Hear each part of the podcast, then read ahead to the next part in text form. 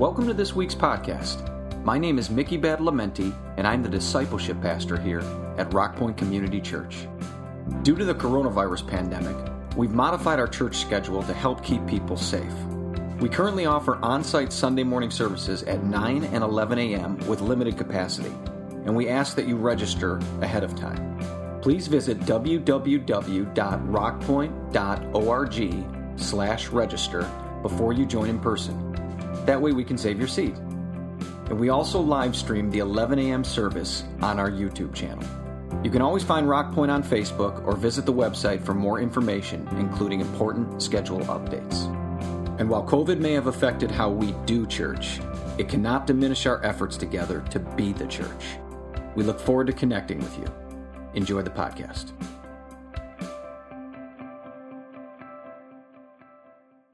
Um, traditionally, we have a number of speakers in in August. We trim that down because the environment to um, two of I, want to say two of our worst, but I'll just say they're two of our favorite ones. And uh, um, one of those was Alicia, as you saw last week, of course. And uh, talk about a difference in size and everything else. We're going to be going with Abdu. Abdu is a good friend of our church, and as much as I want to riff on him, I'm not going to. Um, he is a person who was raised Muslim, who pursued truth and came to the conclusion of following Jesus Christ. He was someone who was a top lawyer in the state of Michigan and forewent that uh, career to embrace uh, facing often hostile crowds in universities and other settings, uh, speaking and defending the faith and speaking to that. He's been a senior vice president with RZIM, probably the top, um, the top, I think, in the world apologetics organization, one who teaches and speaks and defends the faith uh, from an intellectual base as well as a biblical base and um, is often, as I said, facing hostile crowds. Hopefully, this morning that would not be the case. Um, he is not a small man, and so I'm going to adjust this and have you, if you would, please very warmly welcome our good friend Abdu Murray.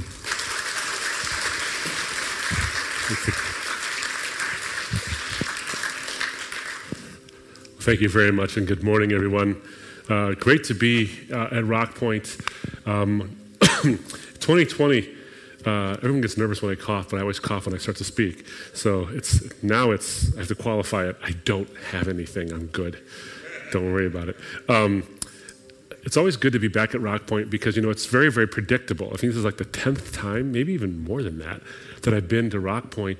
Uh, overall, but we've been doing this regular thing on August for quite some time now, so it can always mark my calendars. Um, that I know when the summer is coming to a close, when kids are going to school again soon, uh, and that August is approaching because sometime, uh, whether in the middle or the end of August, here I am uh, at Rockpointe, and it's always a joy to make it sort of a family reunion, as it were. I've been here for so many times now, and um, in fact, one of my very first public events uh, in ministry when I was doing it very much on the side was on this very platform. So, a lot of history at this church. Thanks, Randy, for uh, vouching for the ministry and, and, and, helping us be a part of what you're doing.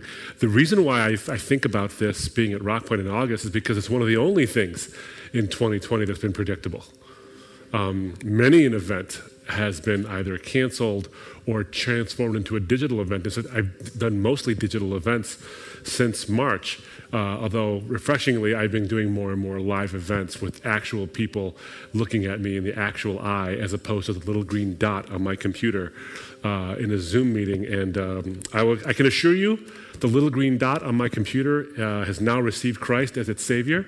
Um, but you know, let me just say this 2020 uh, is one of these weird phenomena. You know, remember what everyone said in January? Every pastor, every captain of industry, every leader said the same thing in January. 2020 was going to be our year of vision, you know, sort of camping on this 2020 vision idea.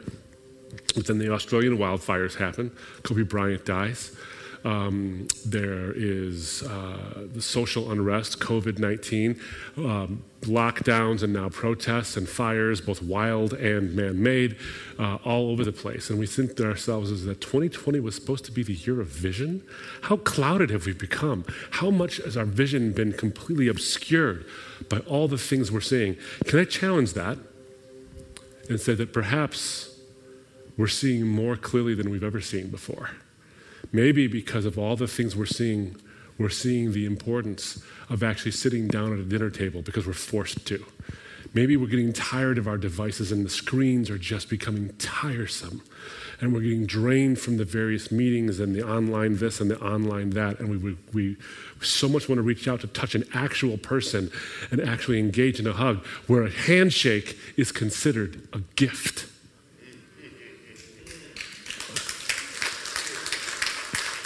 And we're seeing things socially and culturally that maybe we've turned a blind eye to towards a, for a long time, and maybe we're seeing them for the first time.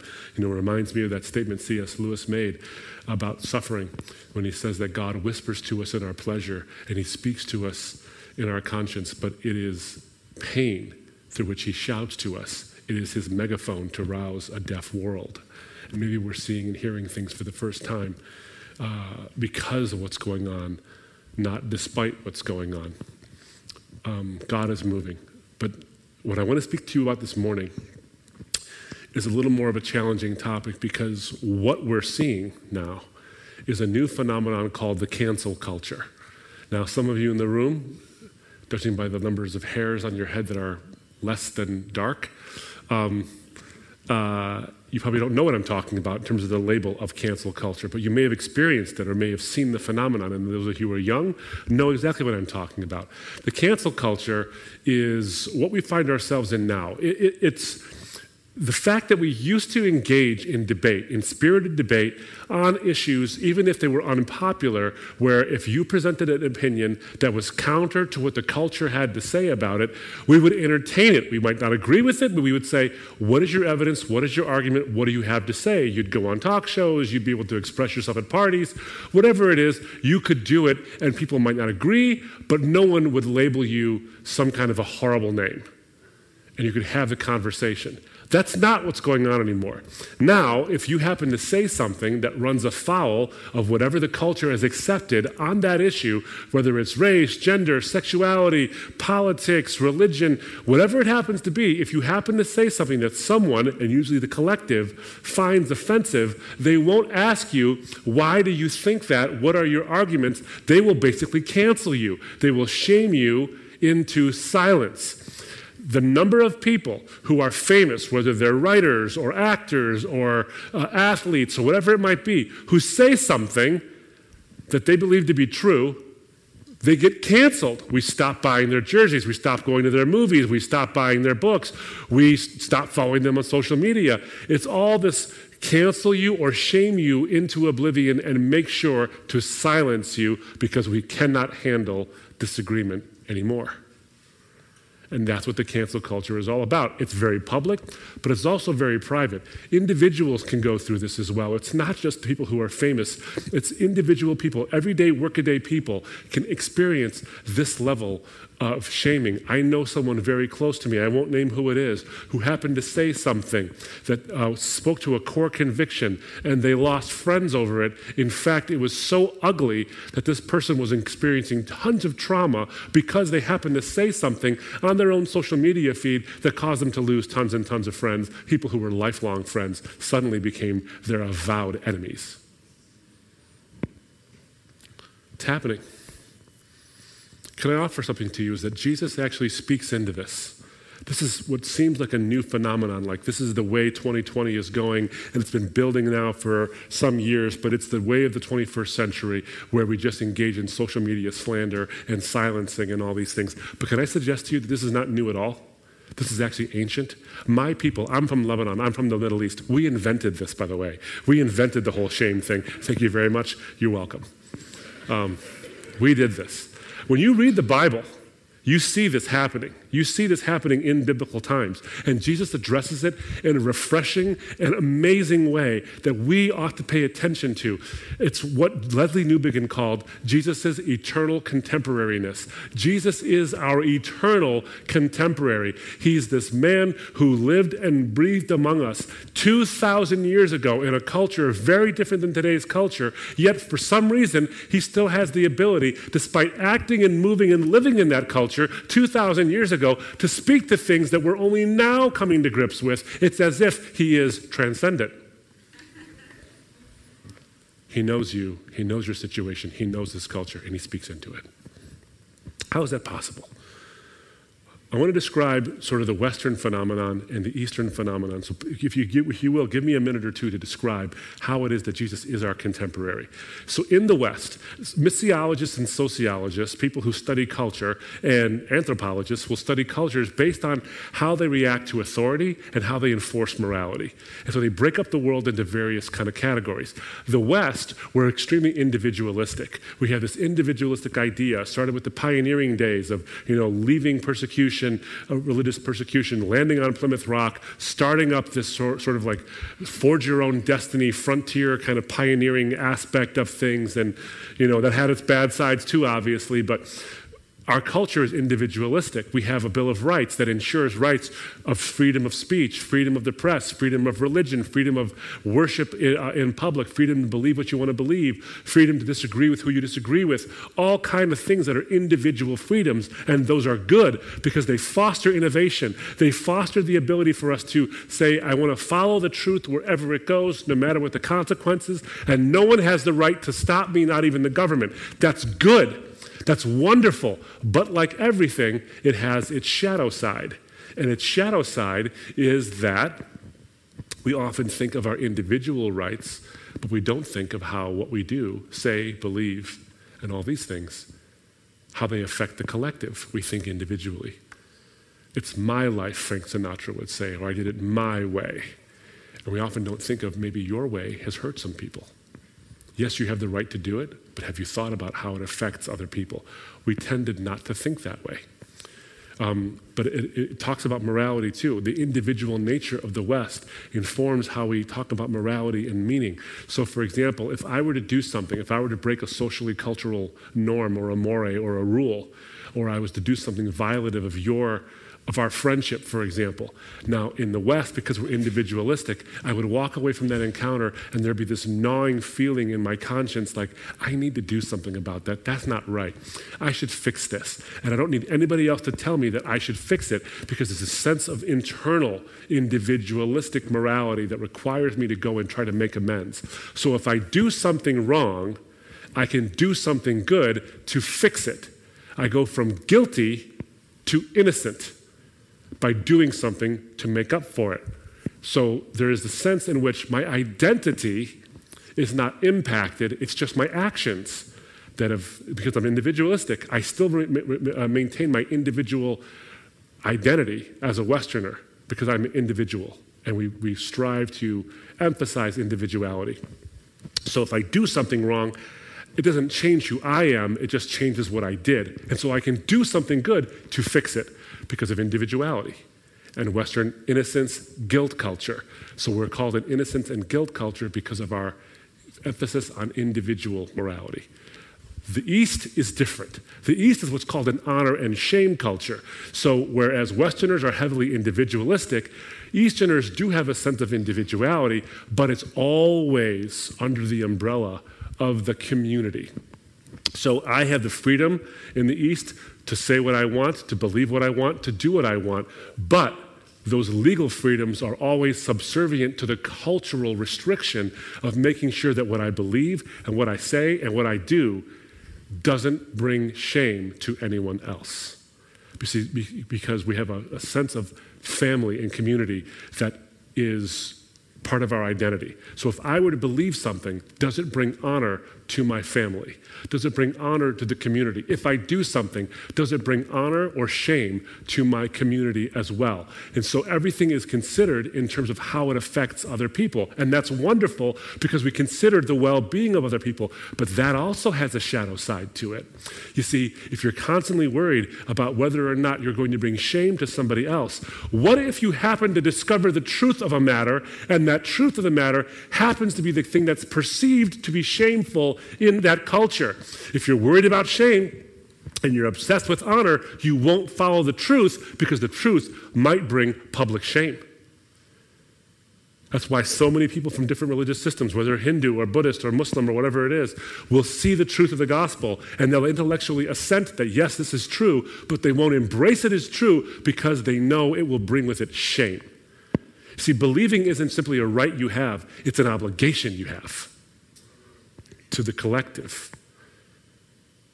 And so if I do something wrong, like believe the wrong thing or do the wrong thing in an honor and shame paradigm that affects my identity. In the West, it affects my actions. In the East, it affects your identity. One person, Juliet November, who studies this stuff, put it this way. She said, In the East, if you do something wrong, you become someone bad. Which means that the only way to fix it is not to do something good, it's to become someone good. You need an identity shift, a complete paradigm shift in who you are. That's where Jesus comes in. The whole idea of the new creation. You are made new in Christ. This is the cultures, differences, West and East. Individualistic in the West, guilt and innocence in the West, communal, honor and shame in the East. But then you look at what's happening now in our day here in the West, and we simply have a technological version of an honor and shame culture. That's what the cancel culture is, is that if you say something in the West that happens to go against what the community thinks brings honor, they will shame you into silence. It is the West that is becoming more and more like an honor and shame culture that the East has been dealing with for thousands of years. Perhaps we ought to take uh, Uh, our cues and listen to Jesus who is the most influential figure in all of history, who lived and did his ministry in an honor shame culture thousands of years ago. We're novices at this and we're getting it wrong. Perhaps we should listen to the master because he knows what he's talking about. I'll give you an example, public examples of how this has happened. You might know the name J.K. Rowling. J.K. Rowling is the uh, author of the Harry Potter series of books, the wildly popular Harry Potter series of books. Millions of copies sold of each one of these books all over the place. And there are, of course, numerous movies that were made based on these books. Um, and she has amassed quite a financial and influential empire around the world. Well, she happens to be very sort of you know, left of center in terms of a lot of her views on sexuality and politics and these kind of things. But J.K. Rowling actually believes that there are such things as men and women, and it's not a fluid matter. She believes that the sexes are real. And part of the reason she believes that is because she is an advocate uh, for ending the abuse of women. She has suffered uh, mental abuse. She claims to have suffered, I think, at least mental abuse, if not physical abuse, um, uh, because she's a woman, and she wants other women to be free of this abuse. But she recognizes that if you actually remove the category of women, then women can't tell their stories because a lot of things will go under the rug or not be considered this very, very distinct category of women being abused because they're women. So she happens to believe that a man is a man and a woman is a woman. She says, she says this publicly, and they lost it over this. People who were her allies seconds before the tweet went out suddenly became her staunchest enemies. She was receiving death threats from people because of what she said. In other words, she agrees with them in every other way except this one way. And we can't have that. So we cancel it. We call for the boycotting of her books. We call for her to be deplatformed when she speaks. We call for people to stop following her on social media. And it's a mess in an effort to silence somebody. Very public, but can also be very, very private as well. Very, very private. Many, many, many of you may even know the sting of this kind of a thing where you've expressed your view only to lose friends or possibly even family over it. And a shame proceeds from this is that you no longer have said something wrong, you have become someone bad. And it marks your entire identity. Anne Darwin was married to a man named John Darwin, and Anne Darwin um, was emotionally and psychologically abused by her husband, who was a bit of a narcissist, to say the least. And um, she was involved in one of his crazy schemes. You see, he had lost his fortune and wanted to rebuild it. And so I thought of a, a scheme to get his money back. And he said, Anne, what we're going to do is we're going to go out into a, the canoe on a boating trip. Um, and uh, we're going to claim that I got lost at sea. I went overboard and you couldn't find me. We're going to fake my death. And then we'll collect the life insurance. And then we'll go somewhere, you know, maybe in uh, Central America somewhere, and we'll live, you know, fat off the, um, off the money from that. But you got to keep it up because they'll be looking for me for quite some time. So you got to stay strong, Anne. You got to keep up the fraud for as long as possible. And for whatever reason, she went along with it. Claimed her husband was lost at sea. They spent thousands of dollars, thousands and thousands of dollars, and lots and lots of man hours trying to find Anne, Dar- uh, Anne Darwin's husband, John. But then they did find him. because they took a snapshot of her and him together on a beach. And the scam was over. It was all over, uncovered. And she went to jail. And so did he. But she went to jail. She was convicted of fraud. She was convicted of many, many felonies. And she was called convict, criminal, fraudster, liar, all the names you can possibly think of. But because her two sons had to live with that lie, they were told their father was dead for five years. Their mother sustained the lie for five years. They would have nothing to do with her after this had all happened. It wasn't being called a convict. It wasn't being called a liar. It wasn't being called a, a, criminal that almost undid Anne because she considered ending her own life amidst all of this. It was the fact that her kids called her publicly a bad mother. The shame, the guilt, the legal guilt wasn't going to do Anne in. It was the shame of being a bad mother. These are very Western stories with very Eastern contexts. Very Eastern contexts. And Jesus speaks into this so beautifully because he understands the, the, the, the, dynamics of an honor and shame culture. He understands the, the dynamics, I can't get it out, of a cancel culture. I want you to think of the encounters Jesus has. When you look at the, the, Bible and you see the encounters Jesus has with various peoples, you find him encountering people in two ways. You find him encountering people publicly and privately. So the public questions that come to Jesus are almost never to get answers, they're almost always to gain honor. In other words, the people who question Jesus try to make Jesus look like a fool so that his prestige in the crowd, his honor, goes down. So he gets shamed in front of everybody. And if they succeed, then the person who asked the clever question, their honor goes up. Sounds like Twitter. So they encounter him. Now you'll look, and there's very few, if any, times when Jesus is questioned in public where the person who questions him really wants an answer as opposed to wants to trap Jesus. Think of the Sadducees, for example. So the Sadducees are this group of people, very religious, very pious people, who don't believe in an afterlife. They don't believe in a physical resurrection from the dead. They don't believe in that, but they know that Jesus does. So they come to Jesus and they ask him a question, but it's really a, like a lawyer like question. It's the kind of question where no matter what you answer, I win kind of a thing. So they say, Jesus, there's a guy who's among us who was married. And before he had children, he passed. And when he died, uh, as is our custom, his wife married his brother, who didn't have children yet. And so they got married so they could preserve the, the bloodline. But that man died before they had children. And so she married another of the brothers. Uh, and that man died before they had children. And on it goes for seven iterations. So our question, Jesus, is this Given that the woman was married to seven different men while she was alive here on earth, and they all died, and she ended up dying, whose wife will she be in the resurrection? Trying to say this resurrection stuff is nonsense. And Jesus' answer is amazing, worth a study all on its own. He says, you don't know the scriptures. In other words, he's saying, You guys are ignorant. You're ignoramuses. But he doesn't say it that way because he just says, you know, he can bite you, but in a nice way, you're kind of thankful for it. Um, he says, You ignoramuses, you don't know the scriptures, essentially. He says, In those days, they will neither be married nor given in marriage, but like the angels. In other words, you guys have read the words, but you don't know what they mean. And you're trying to trap me but if you just knew what the scriptures were, you'd have an answer to your question already. You don't even need to ask me.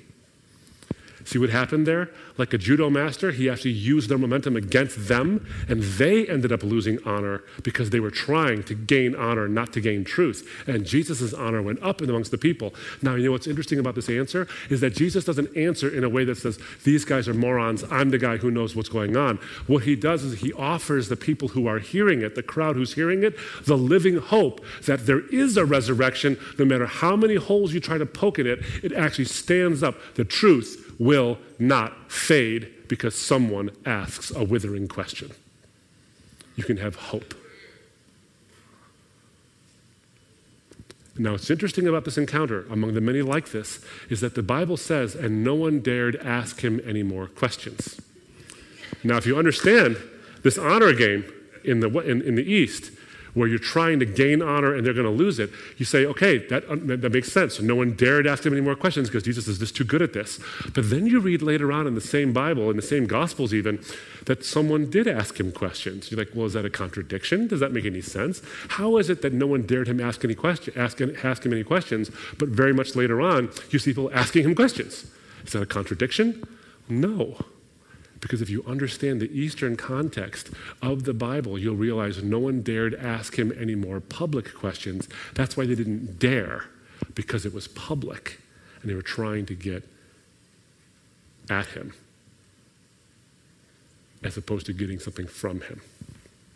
But the, the, the, the private questions, those were the real questions. Think of Nicodemus coming to Jesus under uh, cover of night where he asked Jesus the question about what it means to be born again.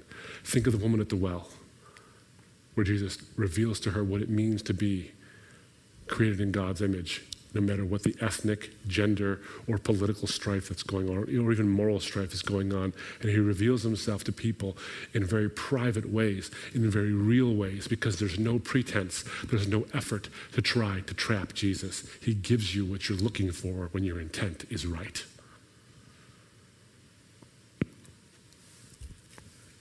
He does this over and over again.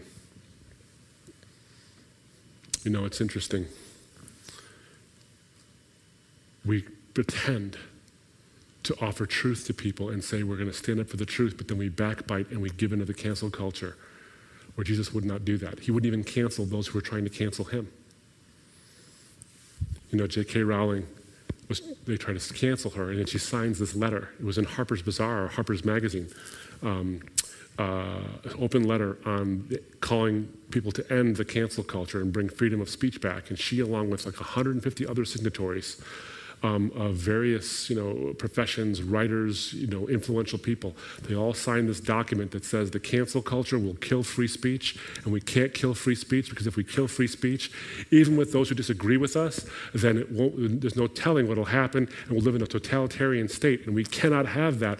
We have to tolerate those who disagree with us by letting them speak, even when we don't like it, even when we find it offensive. And a bunch of people signed it. And then they interviewed one woman and they asked her, Why did you sign it? And she said the same reasons that J.K. Rowling signed it. But she didn't know that J.K. Rowling signed it. And when they say, Oh, by the way, did you know that J.K. Rowling signed this document too? She said, Oh, she signed it? Take my name off of it. Do you see how ironic that is? She's willing to cancel J.K. Rowling because she signed a document that she signed calling for the cancellation of the cancel culture. You can't make that kind of stuff up. But Jesus doesn't do that. He never cancels anybody specifically because of that. He cancels the idea of canceling them, but he will never cancel them no matter how checkered their past might be or how desperate the situation might be. He just doesn't give into it. So Jesus is an Easterner and he understands the honor and shame paradigm, but he also understands that there's an individual value to every human being. He speaks cross culturally, he speaks Eastern communal, and he also speaks Western individuality, and he never violates either. And we cannot seem to get the balance right. But he does. But he does. You know, you see, when you understand this honor and shame stuff, you begin to see some passages of scripture in a new light. So I didn't go through this for the second for the first service, but I will in this one, I think, as time allows. Matthew chapter 20, you read this parable of the generous employer. So I won't necessarily read right from the scriptures. I'm just going to tell you what the parable is. So Jesus is talking about grace and what the kingdom of heaven is like. And there's a lot of points he's making with this parable. And Jesus did a very Eastern thing. He would give you lessons in parables. Why are parables the way Jesus actually told valuable lessons? Because in the West, we want you know, the strict logic. Give me the argument, give me the facts. Don't dress it up with an illustration. Just give me the arguments and the facts. You're trying to hide something if you use a parable. Jesus doesn't use parables to obfuscate the truth, he uses parables to punctuate the truth. You see, if I give you an argument, you can know what the truth is. If I give you a parable where you can see a story going alongside, you put yourself into the story. So a parable doesn't tell you what the truth is, a parable tells you what the truth is and what your relationship to the truth actually is. How are you addressing the truth? So he tells this parable of the generous employer, and the parable goes like this there's this master of the vineyard, and this is the proxy for God in the parable. And he has this vineyard and he needs people to work at. So he goes to hire day laborers that are out there. Now, we do this today. You'll go to the Home Depot, you go to the Lowe's, whatever it might be, and you'll see a bunch of guys in the parking lot early in the morning who are looking for work. They're looking to do some drywall installing or some rough carpentry or whatever work they might be doing, looking for a contractor to hire them for that day so they can earn an honest day's uh, wage that day, go home, and support their families. It happens today, it happened back then. And so the master the vineyard needs laborers for that day, and he goes and he sees a bunch of men sitting out there waiting for work, and he hires some. And they agree with them, they negotiate with them, and he, they, they negotiate for a denarius, one denarius for the day's labor. That's considered a fair wage. They agree, and they go and they work. Now, the other guys are standing there, and they're not hired. What they should do is go home, try to find work some other way, which they probably can't do. So they would go home dejected totally in shame because they weren't able to feed their families that day because they didn't they weren't able to provide. But the master of the vineyard comes back a second time and he finds men still sitting out there waiting for work. And he says, Why are you still sitting here? And they say, Well, no one's hired us yet. So he hires some people and they go and they work. He comes back a third time, a fourth time, and even a fifth time until there's only one hour left in the day to do any work. And he hires people a third, fourth, and a fifth time. And then what, the kicker of the story is this is that at the end of the day, he pays all of them, but he pays the last guys he hired who only worked for an hour, he pays them first so that the first guys will see it. And they see it. They're like, wait a minute, you're paying them the same wage. He pays them all the same denarius. And the first guys are like, wait a minute, you owe us more money. You're paying them for one hour of work the same amount of money you paid us. Now, here's what's interesting about this. The first thing I did when I read this, I wasn't even a Christian yet, and someone showed this to me, and I thought to myself, does this Christian even know what the story is about? It shows how unfair God actually is. This is terrible. But then my Middle Eastern instincts kicked right in. And I saw what was really going on. I saw what was really happening. From my own Middle Easternness, I, I, I saw it in terms of the honor and shame stuff. Why did the guys wait all day for work when there was no hope of it? Because they were so afraid so concerned with going home in shame, and they held out hope that someone would honor them and give them the dignity of working and give them that gift, that they held out hope for it. And that's why the master of the vineyard pays them the same that he paid the guys who worked all day. He credited their faith as if it was work because they did not want to be shamed. They wanted honor. And one could only think of Abraham, whose faith was credited him as righteousness. The Bible speaks from Genesis to Revelation in a consistent way. It's almost like God wrote it. but there's more going on here. The honor and shame, Jesus presents God as a God who frees you and rescues you from shame to bestow upon you honor, but he speaks Western as well. You know, in the West, we have these things that we're obsessed with in terms of um, theological conundrums and philosophical conundrums like uh, how can human beings be free if God is sovereign. If God is in control of all things and He manages all things and He knows all things, then how are human beings um, free? How do we have actual free will? How can we be judged accountable for the things that we do? How can this be possible? How can we be judged like these things?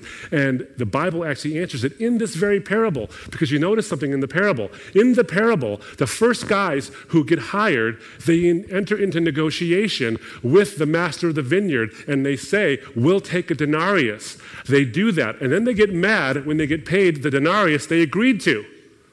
And they tell the master of the vineyard, You owe us more money. And what does the master of the vineyard say? He says, Friend, have I done you no wrong? Did you not agree with me using your free will for the denarius? And can I not be generous to who I want to be generous with? Can I not be sovereign at the same time? God is sovereign and human beings have free will at the same time. One parable, two issues honor, shame, God's sovereignty, and human free will. He answers the east, he answers the west in one story.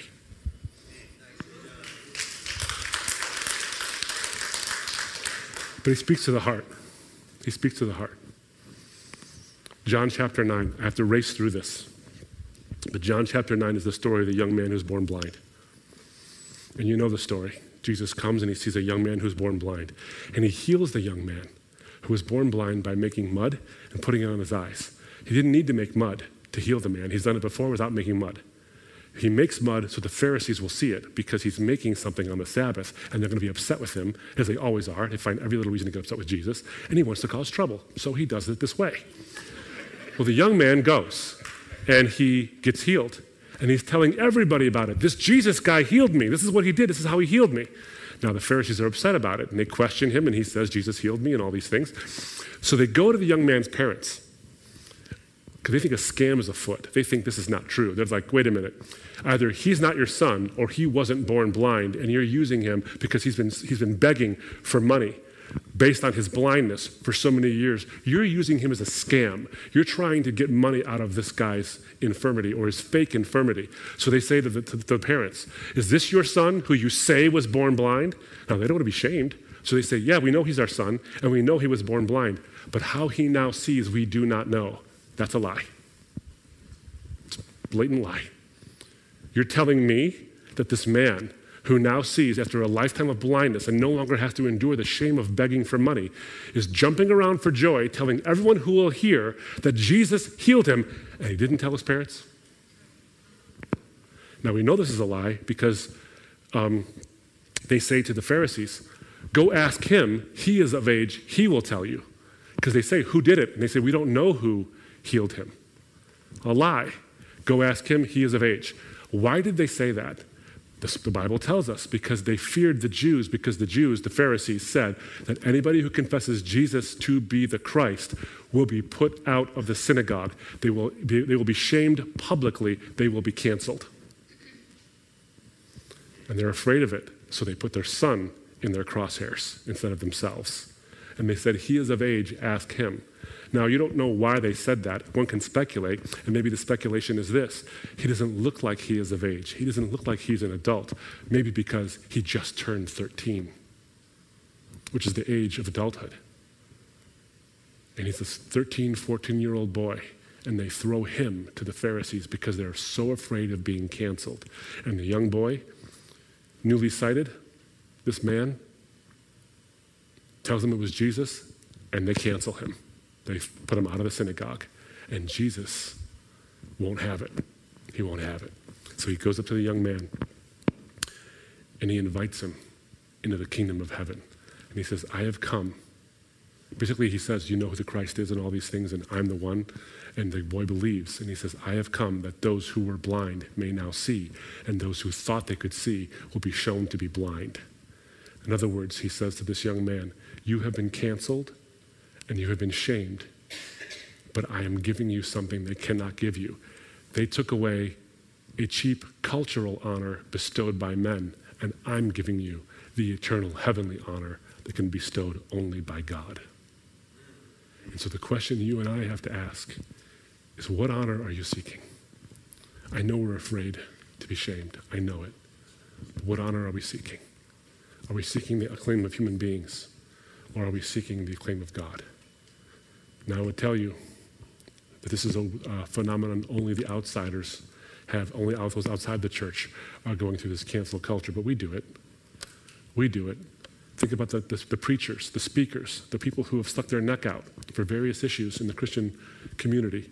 And the first thing we do if we don't agree with them or if they say something or make a misstep is we judge them with a plumb. I'm done with that person. We cancel them. We do it too. Brothers and sisters, let it not be so among us. Let's, let's, let's give some grace. Let's bestow the honor that was given to us to those both inside and outside the fold. I'm going to close with Anne Darwin. I'm going to close with her, her story. Anne Darwin was a convicted felon and a criminal. And she was guilty of that crime. But the thing that almost took her life was the shame of being a bad mother. Well, she reconciled with her boys. It took a long time, a lot of pain, but she reconciled with them. And her liberation, her freedom, the, the faith restoring thing that happened to her was not that she's no longer guilty of the crime she committed. She, on this side of heaven, will forever be a felon She will forever be a fraudster. She will forever be a criminal on this side of heaven. But she is no longer under the shame of being a bad mother. And that's what's restored her. The Bible speaks Eastern and Western. Psalm 25. Oh, you, oh my God, in you I trust. Let me not be put to shame. That's East. Let not my enemies exult over me. Indeed, none who wait for you shall be put to shame.